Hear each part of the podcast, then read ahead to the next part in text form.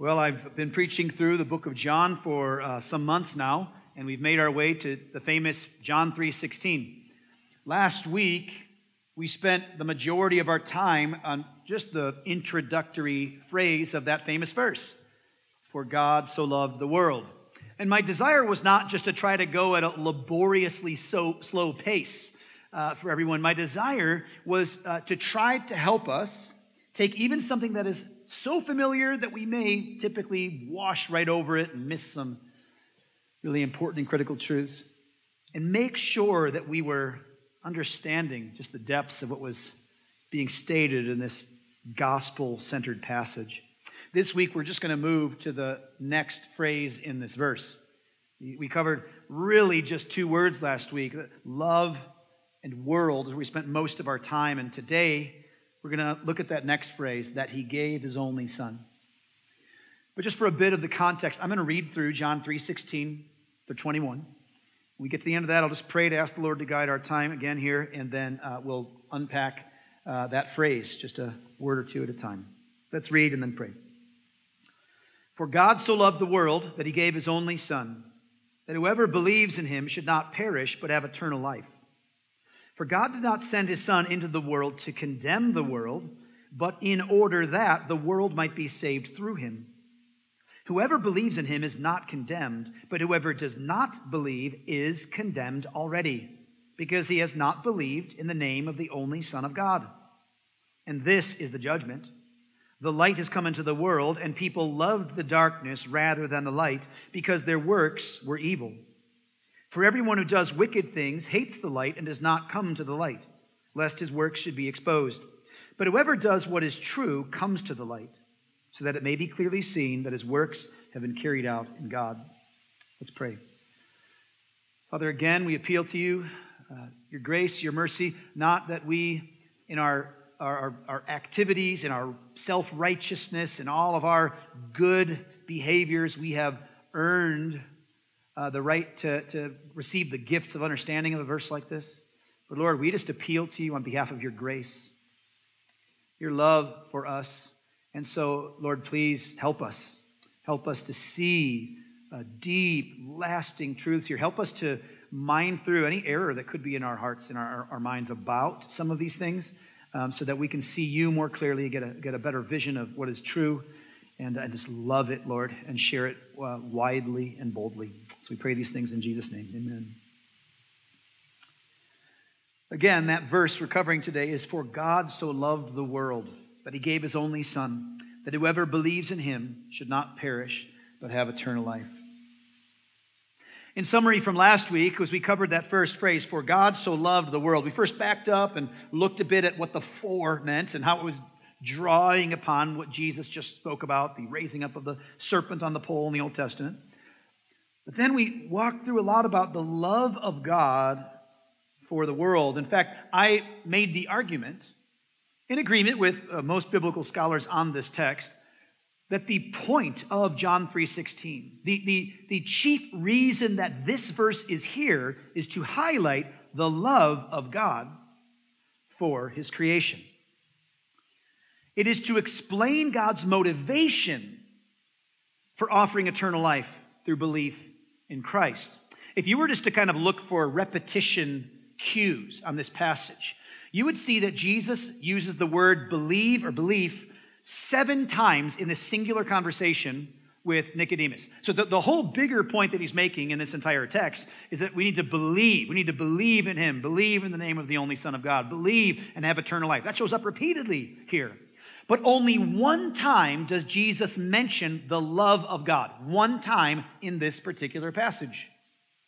And it's right here at the beginning of John 3:16. And so I argued that that's why this verse is here. We already have all the rest of the components of this verse repeated other places. But here he's making sure we know the motivation for why he saves us through belief in his son. So why would God provide salvation through belief in his son? Because or for he so loved the world. That's why. God was compelled, not by anything outside of himself obligation, duty, pity for the people down here. No, chiefly something inside of himself love for us. I argued last week that this is the this is, this is not just the special kind of electing love that God has for his adopted children, because that is true. God does have a special kind of love for believers. We'll see that all over the Bible. This is, I think, the universal love of God for the world, every single person who's ever lived. I think that's what he's saying here. He has that kind of love for all the people of the world. That he gave his only son. His universal love for all people in the world compels him to give his only son. So we're going to take a look at that part of the verse this morning. That he gave his only son. I first want to just look at the only son part of that there because there, there is something pretty significant going on here. The term for only son here is monogenes. Monogenes, that's the Greek term there. It's a, it's a, uh, a well debated word. And, and for good reason. It's there for good reason because it describes something about the relationship between the Father and the Son. It's a Trinity conversation point. So this has been a this has been a point at which there's been great uh, uh, consternation about exactly what that means throughout history. And I could I could tell you a whole bunches of stuff of the way that. Uh, brothers and sisters in Christ have wondered exactly what's meant by that word, monogenes. You might have it in your Bibles right here as, here as only son. For God so loved the world that he gave his only son. Some of your translations might say one and only son. Some of your translations might say only begotten son. That's the King James translation I, I learned. That's how I memorized King, uh, uh, John 3.16 growing up in Awana clubs. For God so loved the world that he gave his only begotten Son, that whosoever believeth in him shall not perish but have everlasting life. Begotten. People have wondered what exactly is meant there. What is Jesus meaning to say that he's the only Son of God, the only begotten Son of God? Well, an important point to make here is that this does not mean that Jesus was created or that he had a beginning. Rather, it emphasizes his unique relationship with God the Father as the eternal Son. And you know, I'll kind of use some theological language here. The eternal Son, co eternal, co equal, who eternally proceeds from the Father. He's eternally generated from the Father. Believers in history have, have strained at language to try to find ways to explain the inexplicable. How it is that we can talk about the relationship between the Father and the Son and the Godhead. It's really challenging. There's a lot going on there. But every time that this particular Greek word is used in the New Testament, it is used to emphasize the uniqueness of a relationship between two people. The uniqueness of the relationship between two people. This is the same word that's used of Abraham's relationship to Isaac. Isaac is Abraham's only begotten son. You go, begot, well, he's had more sons. He had Ishmael.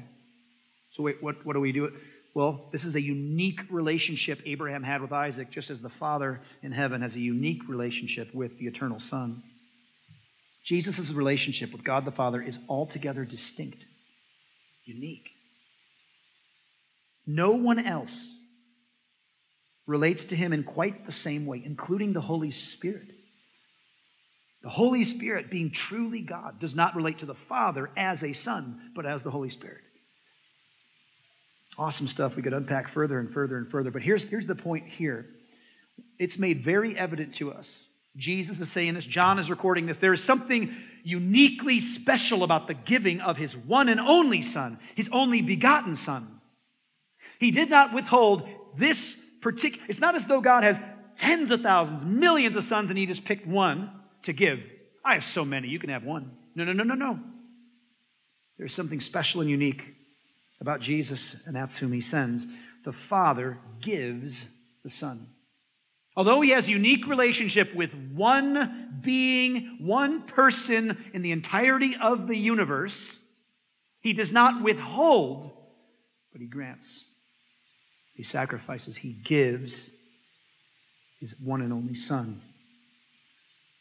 Nicodemus knew that Jesus came from God. In fact, earlier in the chapter, one of the very first things that Nicodemus says in his conversation with Jesus, that's the Pharisee Jesus is talking with here. One of the first things Nicodemus says is, We know you're a man who came from God because we see your miracles. We know that. Nicodemus knew Jesus had come from God. So he saw him as a messenger in some way, but I don't think he realized exactly who he was talking to. Jesus is far more than a mere messenger, he is the message. Jesus has not merely come to tell us truth, he is the truth. He didn't come to hand us a gift, he came to be the gift. This is significant. Jesus came, he was sent, and he was not at all reluctant to go. It's not as though the Father in heaven says, Hey, son, you need to go down there. He goes, Oh, man, don't you know what they're going to do? There wasn't reluctance the perfections of the Son of God. He went. In fact, the Bible repeatedly says that Jesus gave himself. This is awesome language. This also goes to show just the enormity of the Trinity. The way that the Bible authors talk like this, the way that Jesus himself talks like this. I want to point you to Galatians 1 3 through 4. I think this is one of the most helpful places. Paul writes, Grace to you and peace from God our Father and the Lord Jesus Christ, who gave himself for our sins to deliver us from the present evil age, according to the will of our God and Father. You see that? He says both of those things. So, who gave Jesus?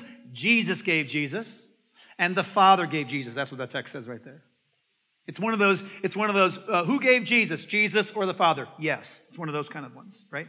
Yes, he, he, he gave himself, and the Father gave him. There was a perfect agreement, a redemption plan between Father, Son, and Spirit to have Jesus come to the earth as a display of his love to bear the penalty for our sins.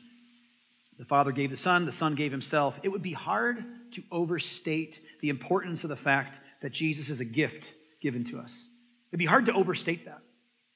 It almost, in a way, almost makes my preaching job on this kind of thing easy because I can't, I can't use too many superlatives. I can't say it too much. Well, I bet you're kind of going a little overboard. What, what a big deal that is. No, it's, I don't know I could make a big enough deal about that today. That He gave us His Son. One of the things that's so helpful right off the bat that any, anyone can quickly ascertain from the idea that Jesus is a gift. God has given us to Him is we have to ex- understand the nature of a gift. A gift as distinct from a wage. You and I know that gifts, by definition, are unearned, undeserved. In Romans 6, Paul even makes this exact point. You might even have that verse floating around in your mind if you're thinking about the wage and gift distinction. He says this in Romans 6:23, "For the wages of sin is death." So, so sin pays a wage, it's death. Wages of sin is death. But the, do you remember the next line? Free gift of God. It's, it's awesome. Not just even gift, free gift of God is eternal life through Christ Jesus our Lord. The wages of sin is death, but the free gift of God. It doesn't even say the wage of sin is death, but the wage of God is. You see that? Isn't awesome?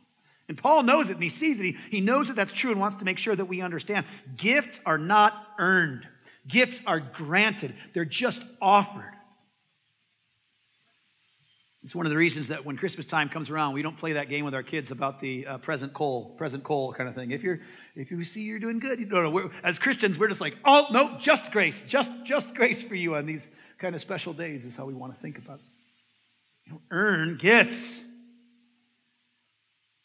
they're granted to you. Your life, your life is a gift. Every breath you've ever breathed is a gift.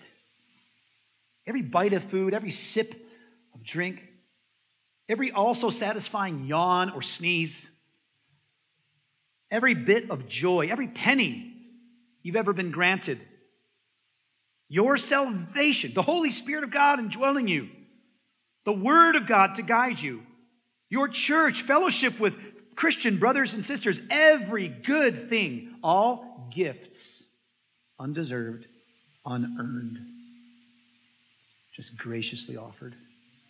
It is awesome. And because all those gifts are undeserved, you cannot pay God back for them. You can't do it. You ever had that awkward exchange with another person where they want to give you a gift and you want to pay them for it? Ever had that happen? We've had a couple of times in our, our marriage. We've had a bunch of times where uh, families like, hey, we just can we, can we come over and babysit your kids so you can go out for a date night? We just want to do that for you.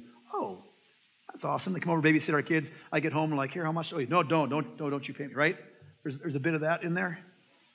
Why? Because if it's a gift, if it's a gift, it must be received as a gift. If I try to pay for it, I'm saying, I don't want your gift. I don't want the gift. I want to be on equal footing with you. I don't want to be indebted to you. I, want, I, want, I don't want you to say, hey, I already gave you the gift. No, no, you didn't. Remember, I paid you. Right? We may not process down that chain in our minds in that moment. We might just be thinking, no, I want to say thank you. But to receive a gift is to put ourselves in a love debt for somebody else. And it's, it's, it's, to, it's to say, I will receive and not pay. You can't pay for it if it's a gift. Because the moment that you pay for it, it's not a gift anymore, it's just a wage. That's why your boss doesn't sit you down at the end of two weeks and says, You did a great job this last week. I'm just gonna, I'm gonna give you a present. And it's your salary. It's your paycheck. You go, uh, thanks. I did a lot of work for this. No, that, that's not a gift, it's a wage. You are owed that wage. In fact, if he didn't pay it, you could take him to the to the judge and demand that he pay it. He's now in debt to you for your labors. That's the way that gifts versus wage work out. But oftentimes we have the impulse, just in our, in our nature, to resist or reject gifts and desire to pay back so that it's not a gift. I couldn't help but think about a, a passage in the Old Testament in 2 Kings chapter 5. Uh, this is a story about a man named Naaman who uh, is a Syrian commander of the army. He's, he's a, a, kind of a high ranking general who contracts leprosy. He's going to die. Leprosy was really significant, even on the potential uh, that he might have survived it. He'd have been an outcast from society. It was a really significant thing, leprosy was in the Old Testament, as I'm sure you know.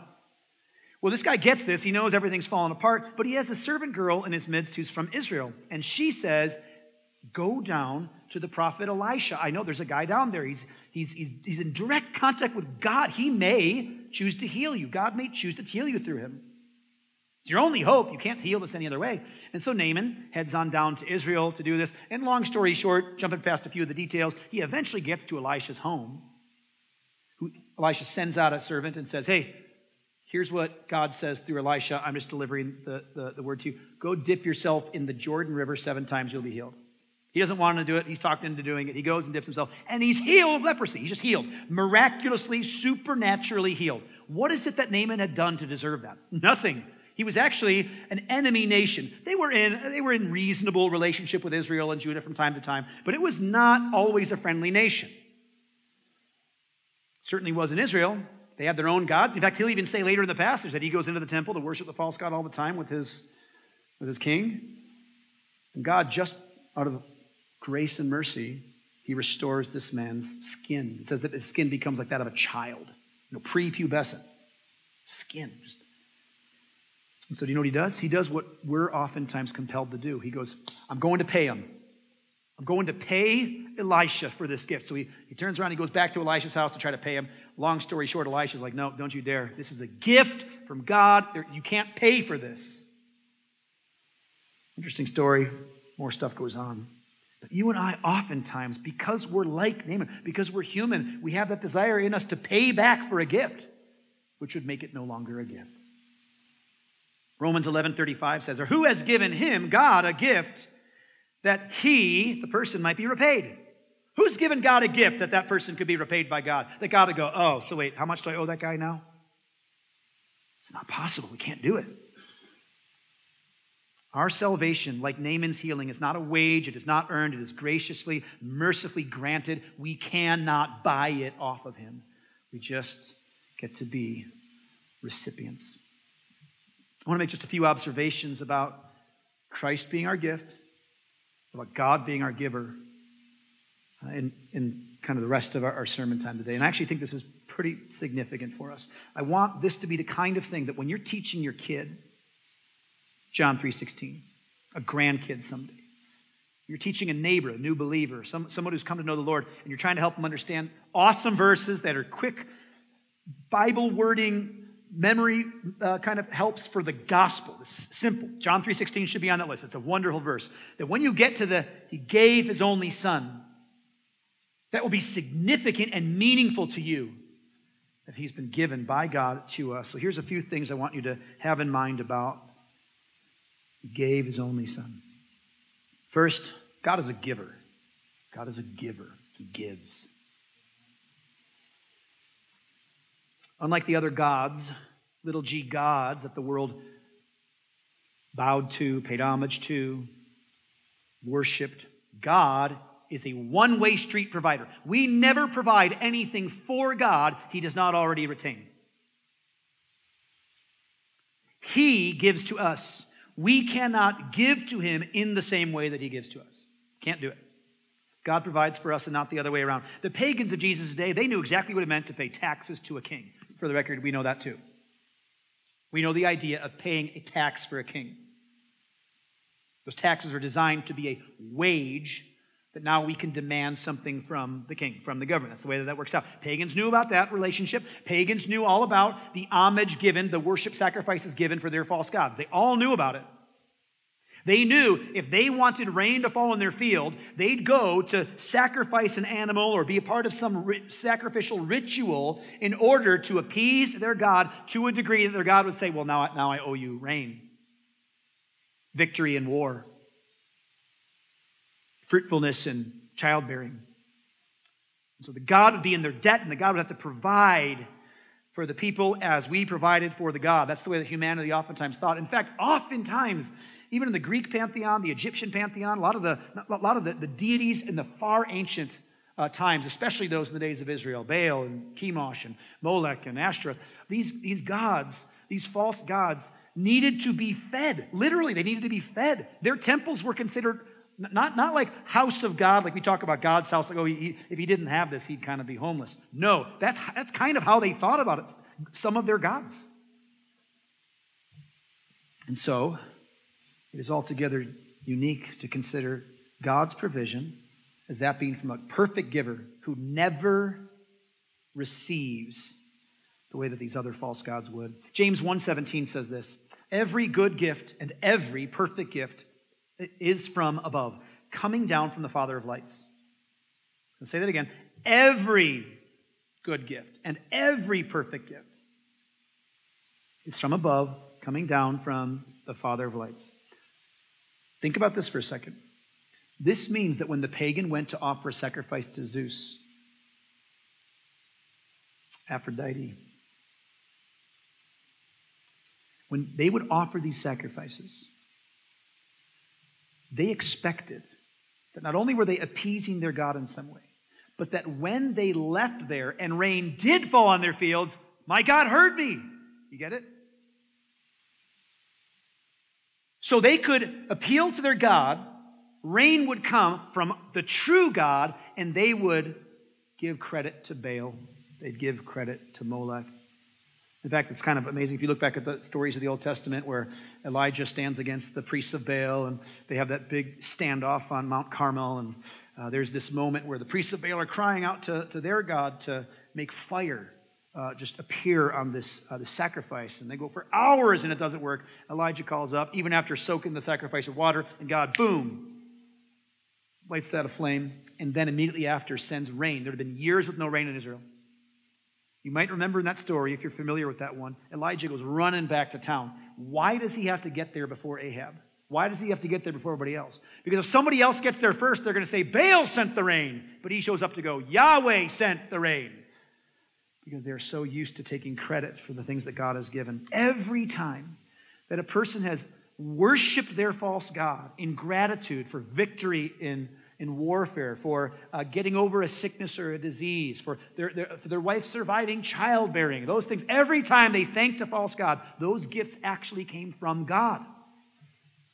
And yet they were wrongly attributing those things to something false. God is the giver. He is the supreme giver. This means we don't only relate to God as a father, which we can in Christ, but also as a good and giving father. Not a withholding father, not a selfish father, not a father who will not provide what is good, but a father who loves to give what is good. Jesus even says, if the earthly fathers who will give their sons good things are here as an example, how much more, if you ask of God, will he give to you as a good father gives to a son? He is the supreme giver. And so that means that you and I, we can't outgive God. We can't outgive God. My wife is an amazing gift giver. She's, she's just like, and she always plays that game before it comes to like my birthday or a time to give a gift where she'll kind of downplay it like, hey, we're just going to give you like a bag of Doritos and French onion dip, best snack in the world. And I'll be like, that's what's coming. I love it doing that. That's the thing. I don't want anything else, honey. Some handmade cards from the kids, great. That's good. And then she always does that, and then bam, trumps with some giant, uh, uh, some gift that I never would, would have thought, you know, that, that, she'd come up with. How'd you know I really would want that? I think that's cool. And he's awesome. If I try to compete with her to get a better gift, I lose. I've lost every time. So if you guys have good gift ideas, you can always tell me. Could use help. But you might have people in your life that are like that, really good gift givers. If you tried to compete, you'd lose because they're just they're, they're really attuned to those kinds of things. You can't outgive God. You can't figure out some way to give him something that would put him in your debt, that would win the giving kind of battle. You can never give more or better gifts than God. Yes, there is a way in which the Bible talks about what we offer to God and sacrifices of, of praise and worship and righteous living. Yes, there is a way the Bible talks about that. But even when we do those things, which are not gifts to God in the same way that the gifts come from Him, we could never give more or better than Him. So, what should we do? Be grateful receivers. Lord, I'm not going to win. I'm not going to win that. Lord, just thank you. Thank you. Thank you. It should be every single morning of our lives we wake up. We should begin with thank you. I'm breathing breath today. I'm alive today. I'm still saved. I'm still saved this morning. Thank you. I haven't made a shipwreck of my faith. That is you, Lord, that has sustained me. Jesus is the greatest gift that has ever been given. He's the greatest gift that ever could have been given. And so I said this quickly before, but I'll just repeat it here again. God did not hold back his best, He gave us his best. He gave us his very, very best.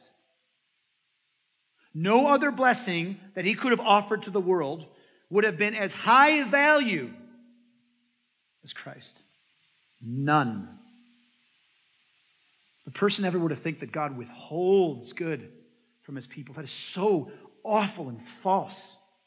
He gives us the very, very best. Jesus is a gift that deserves to be treasured. In fact, this is something that Paul reflects upon quite commonly. He says this in Philippians 2. He says, Indeed, I count everything as loss because of the surpassing worth of knowing Christ Jesus my Lord. Everything is a loss. Who cares? I'll give away everything. What a price to pay. You're meaning I get Jesus and all I have to pay is everything? In the, in the sense that we give up, we let go of. We realize there's nothing worth more than Him. What a beautiful truth. He is the greatest gift given from the greatest gift giver. And so the receiving of Jesus as a gift is, and I, I might have I've kind of seen this little illustration before, but the idea of we're holding all these things in our hands. When God offers this gift of Jesus Christ, we just let go of the other things to seize Him. I'll give up everything, give up every other treasure, give up every other good thing that I have in my life because I, who, this is nothing. This is rubbish compared to Him. We don't pay God with our rubbish to receive the Son. We drop it and receive Him as, receive him as a gift. Gifts, of course, as you know, must be received. They must be received. We must receive Jesus. I paused in John chapter 1 to make a note about this particular receive language. I think it's a really helpful way to think about salvation. It's given us in the Word. Uh, look at what it says in John chapter 1. I'll read verses 11 through 13. He came to his own. Jesus came to his own, and his own people did not receive him. They did not receive him. That word? But to all who did receive him, who believed in his name, he gave the right to become children of God. Now, this I, I, spent time there then. I won't unpack this all again right now, but you'll see how those are connected. Belief in his name and receiving. If you have believed in Jesus' name, you have received him. If you have received Jesus, that has been done through belief in his name. Those things aren't separate. There's nobody out there who's received Jesus and not believed. There's nobody out there who believes in Jesus and hasn't received. You, you get it. That's, that's what's going on there.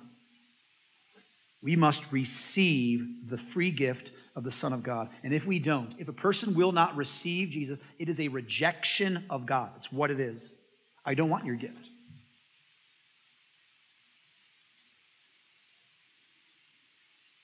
1 John 2 23 says that almost exactly.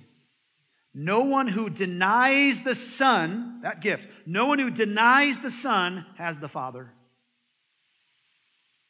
Whoever confesses the Son has the Father also. Do you see that? Whoever has the Son has life. Whoever does not have the Son of God does not have life. You either receive Jesus and have the Father and the Son, or, you, or neither. You can't have one without the other. That's why it's, it's extraordinary today that the enemy's lies have been so pervasive that billions of people on this earth believe that they have the Father while they boldly reject the Son. Boldly reject the Son. I think I made a point of this not long ago, a couple sermons ago. Islam is a great example of it. Boldly will say, we, we do not, we reject the Son. We reject his sacrifice. They'll even say he didn't die on a cross. They reject him. And then all the while saying, But we receive the Father. No, you don't.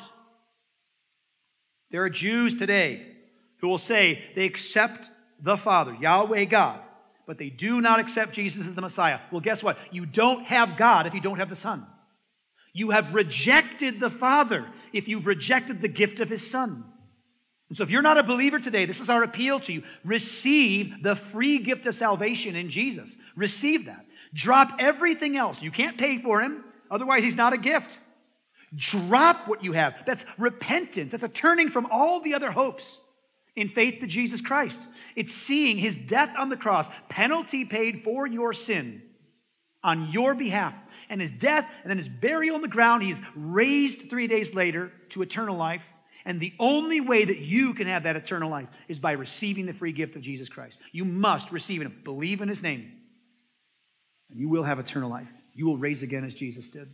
If you're not a believer today, that's what we want for you. We want you to be a believer, a receiver of Jesus. That's what we want. We want for you to get that free gift, unmerited. I want to offer just a few warnings as we kind of come to our latter part of the sermon here, kind of in our closing. A few warnings that I think come on the heels of this illustration, Jesus being a gift this, this idea. I find helpful, and I hope that will be good warnings for you. You can, you can learn a lot about your life and yourself by looking at children. You really can. If you're, a, if you're a parent at all, or if you have nieces and nephews, or you get around kids at all, I think you'll, you'll pick this up pretty quick. Because adults are just big kids in so many ways. A lot of the pride or the selfishness or the childish behaviors we'll see in little kids is in us. We just have little more polished versions of those things, right? It just happens. So we can see it in its more exposed and pure form. Those, those issues when we look at a child. Have you ever have you ever seen a kid be told they're going to get a gift? If, if you were going to if you were going to come over to somebody's house to have dinner with them and say to their kids, "Hey, I'm bringing a gift for you," how long after you walk in the door before those kids are waiting for the gift? Even if they're really well behaved and they wouldn't say it. What's going on? Was there something you're forgetting? Uh, we had Nana, grandma, in town this last week, and she, she had this great strategy. Uh, she wanted to preempt the, uh, the, the her, her, coming into town to visit, and so she sent her gift box for the kids, which she always brings, uh, via UPS. So it arrived at our door a few days before. So our kids are just looking at this box of Nana's gifts. They can't wait. So when she comes in the door, how long do you think it took before? Hey, Nana, we have your box. Okay, we have that in us as adults. We totally do, right? But watch kids and gifts. Watch kids and gifts, and you will learn a lot about ourselves. You know, uh, you may disagree with me, but I, I, I think that there may not be any worse gift to give a kid than cash. All right? Bear with me. Because if you've ever done it, I think you'll see what I'm talking about. Give a child one thoughtful gift. Give them a present, a thoughtful gift, and they will receive it and be delighted. But if you give a kid cash, their eyes open wide. Oh, all the things and all of a sudden, from that point forward, no matter how long it takes, their eyes open wide, their greedy little hearts gape open, uh, they're longing to be filled by a, world full of junk. My kids will wake up the next morning and be like, okay, I was thinking all night, here's a list of 28 ways I could spend this money. And their, their, their money's burned a hole in their pocket for the days or weeks it goes by, right? Now, of course, we can and do learn how to spend money wisely, of course. and not in a greedy way. Okay? It's good to teach our kids that, so I guess you could argue it's good to give them cash you can teach them that. But we do have a natural desire to satisfy our flesh, of course. One of the most, the most very brute, rote, natural, fleshly things about us, a desire to satisfy. And when given the opportunity, we set those desires loose to battle for our attention and for our affection. And so, this can create a real problem in our hearts. Because we start giving a kind of attention to our desires and the satisfaction of those desires that may not be helpful. There's lots of ways we can see this play out, but God's gift of Christ, consider with me, God's gift of Christ circumvents that natural proclivity. It helps. God determines the gift. He knows what we need, and that's exactly what He provides. He doesn't say, hey, you tell me what you want, or you decide what you want. You figure out what you think would be the greatest need to be met, and I'll just bless it. What kind of Jesus would you like? What kind of teaching would you prefer? What would make you happy? Eh, whatever it is, you just tell me, and you'll get it, as though he's some genie. For wish fulfillment, one of the greatest errors produced by the human heart, and it is especially prodded in our day, is that we continually try to make Jesus conform to our image. We try to make Jesus into what we want him to be, and not the other way around. We want him to be what we want. We say, we say, well, God would want me to be happy. And what would be happy is for me to pursue this adulterous affair. Certainly, God would want me to be happy, so maybe it's not that big of a deal. Well, God would want me to have these good things, and I don't have them now. If I take them, maybe that's okay. Maybe God would approve of homosexual urges. Maybe God would approve of my desire for abortion. Maybe, and if you think any of these are a stretch, they are absolutely not. People all over our world today will say, "Well, sure, God is a God who loves me and wants me to be happy. So if it, if I think it makes me happy, it must be of God." There are entire movements in the evangelical world right now to try to approve of the whole transgenderism and deciding what you want and pursuing it no matter what God's word says. Why? because they believe God just wants to make us happy. It's his highest goal. It's as though God gave the world a gift card. Whatever you want with it, you, just, you, you spend it how you'd like. No! God determines what we need a perfect sacrifice for sin, a perfect model of righteousness. And he sends his son in that way. The Bible says, Delight yourself in the Lord and he will give you the desires of your heart. Delight yourself in the Lord, and he will give you the desires of your heart. You see that order there? See that direction? We must acknowledge this. We want to have all of our desires satisfied. It's the most natural thing about us. But we neglect to see that the natural desires of the sinful heart are insatiable, cannot be satisfied. We must trust that He knows what is best for us more than we do. God, you know what's best for me. Trust in the Lord with all your heart and lean not on your own understanding.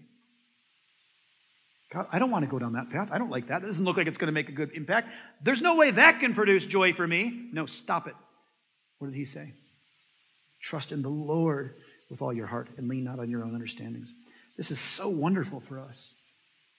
Because in our sin nature, our tastes are not attuned to desire what God desires. And so instead of just giving us what we want, He gives us what we really need. Really need. And as we grow and mature and are sanctified, we begin to start wanting what He's giving. We start to have a hunger for the things that He is offering, and we crave righteousness, and we crave the right path, and we crave even the hardships that will produce joy. Consider it pure joy, my brothers, when you face trials of many kinds. You know, in our sinfulness, our, our tastes are not attuned to right things. You know, it's, it's kind of like this. I, I, went out to coffee one time with a, a, a, Christian brother, and he took me to his favorite coffee shop. It was one of those like hoity-toity, you know, third wave coffee shop. I'm like a second wave coffee guy, and that basically means like the Starbucksy level, you know, not Folgers, ugh, but the, the middle level coffee. Uh, I kind of like that. But the really good stuff, I can't tell it's good stuff. It tastes like mud to me. So I went out with this guy, and he's like, "Hey, let me buy you a cup of coffee. Trust me, this is awesome." And everyone around there um, had like the, they, they full blown, you know, had the whole coffee uh, shop ethos, uh, kind of um, hipster mentality there on him. And so it kind of had that whole flow. And he's like, I'm going to I'm gonna get you one. So he buys me this coffee.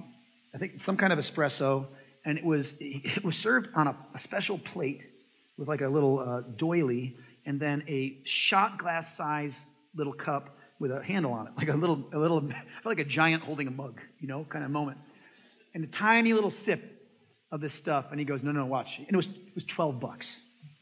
For the record, I felt bad. And so he's like, here, try this. You're going to love it. And I'm like, oh, okay. And so I, I took it, and I, I, I, took a sip. He goes, no, no, hold it in your mouth. Hold it on your tongue. And I was like, trying. it was awful. It tasted terrible. And he was like, right?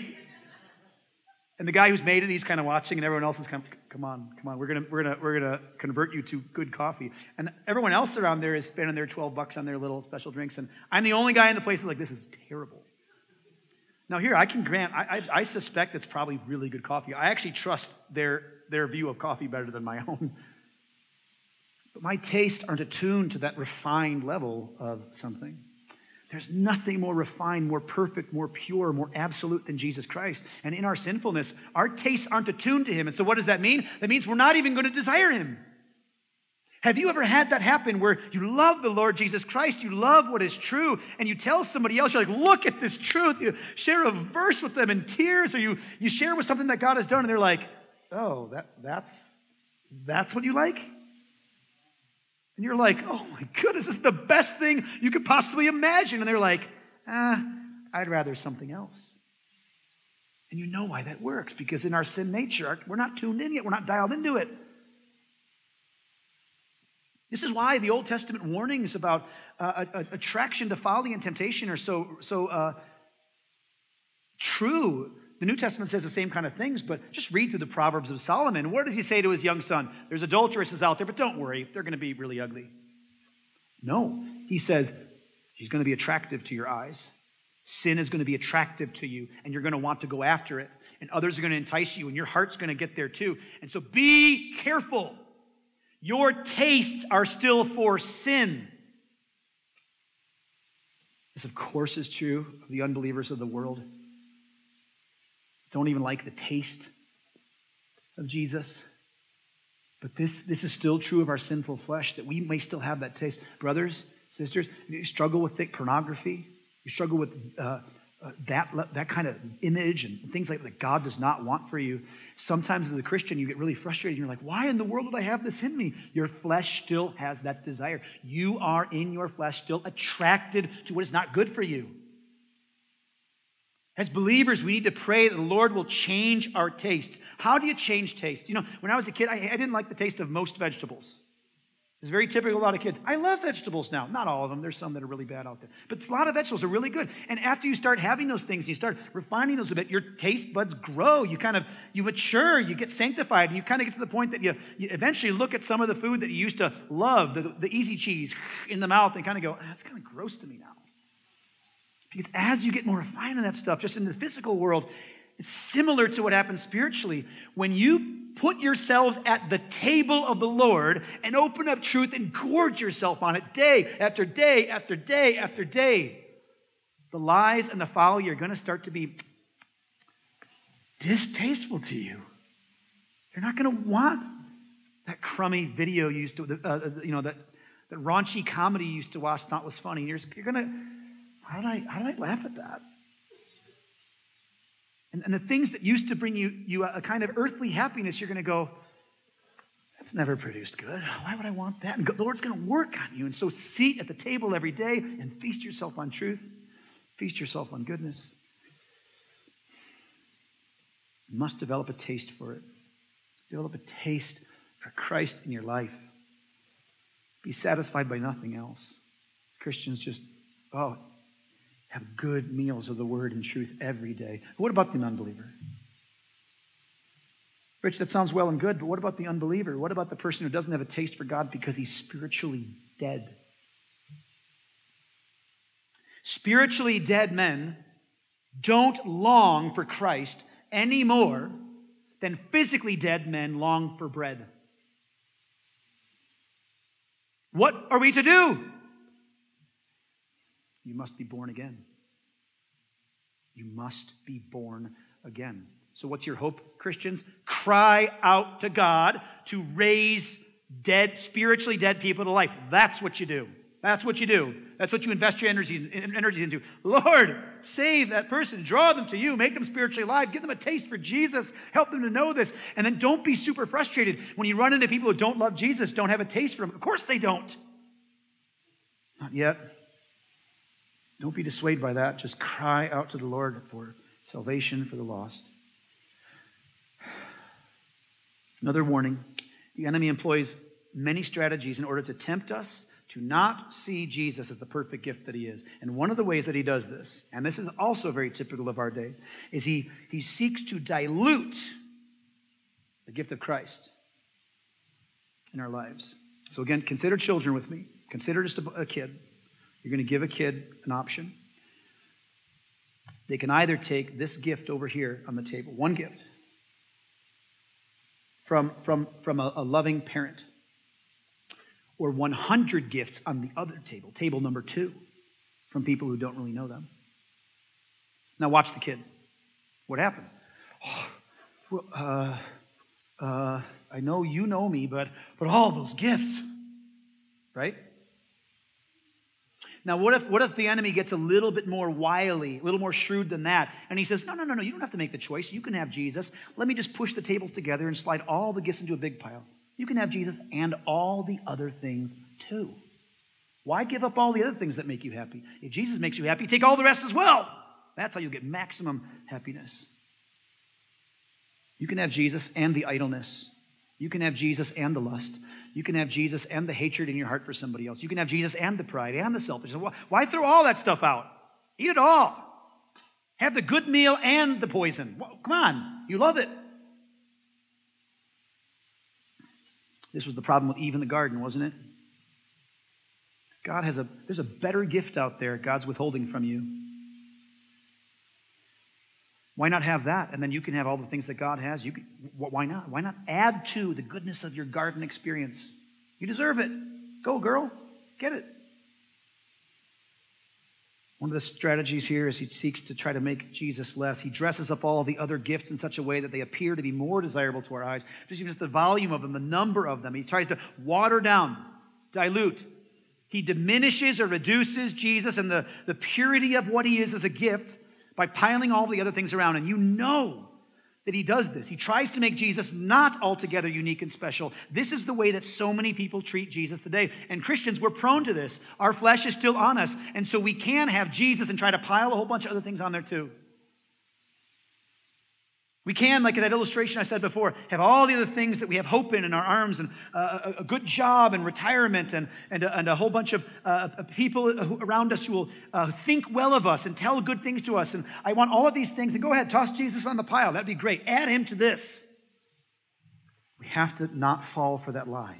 We have to just let go of all the rest and say, I only want the one gift and receive everything. You must see Jesus as glorious, as wonderful, as perfect, as all that we need. He is the perfect gift. Let's pray. Father, we love you. I'm so grateful for truth. I'm so grateful for your word. Even, even the things that we get in your word, the, the physical Bible, this Bible with paper and ink and that I can hold and open, that's a gift. That's a gift. We get to read these things and study your word, and thank you for that truth, Lord. Help, help us to develop a greater taste for you and for truth for your Son. Lord, help the unbelievers in our lives to be awakened to new life. Draw them to yourself, that they too may, may taste of the truth and desire more. And we need you to make that happen, Lord, so do it for your glory and our good. In Jesus' name we pray. Amen. It's special that we get to have communion this morning, as it is any morning. But when we're thinking about the nature of God being a giver and us receiving a gift, this is, this is the whole point. This is a gift pointing us to the greatest gift Jesus' broken body and his shed blood for us. If you are a believer today, if you have if you've let go of, and imperfectly so, uh, the things in your life, and you have you are appealing to God for your salvation on the, the finished work of Christ on the cross alone, you're welcome to come forward today, not because of all the good things you did to earn this table, but because of what He has done to earn it for you. I'm just going to pray to open our communion time. You're welcome to come forward, grab the, uh, grab the double stack of cups, bring them back to your seat, and we'll partake of the elements together in just a few moments. Father, thank you for the great and wonderful gift of communion that points us to the even greater gift of what these elements represent. That Jesus did come to live on this earth, He did give His very life to die for us as a demonstration of His love, your love for us. So let us soak it in this morning. Let us receive your love afresh this morning. Let us be reminded by that today as we take these things. In Jesus' name we pray. Amen.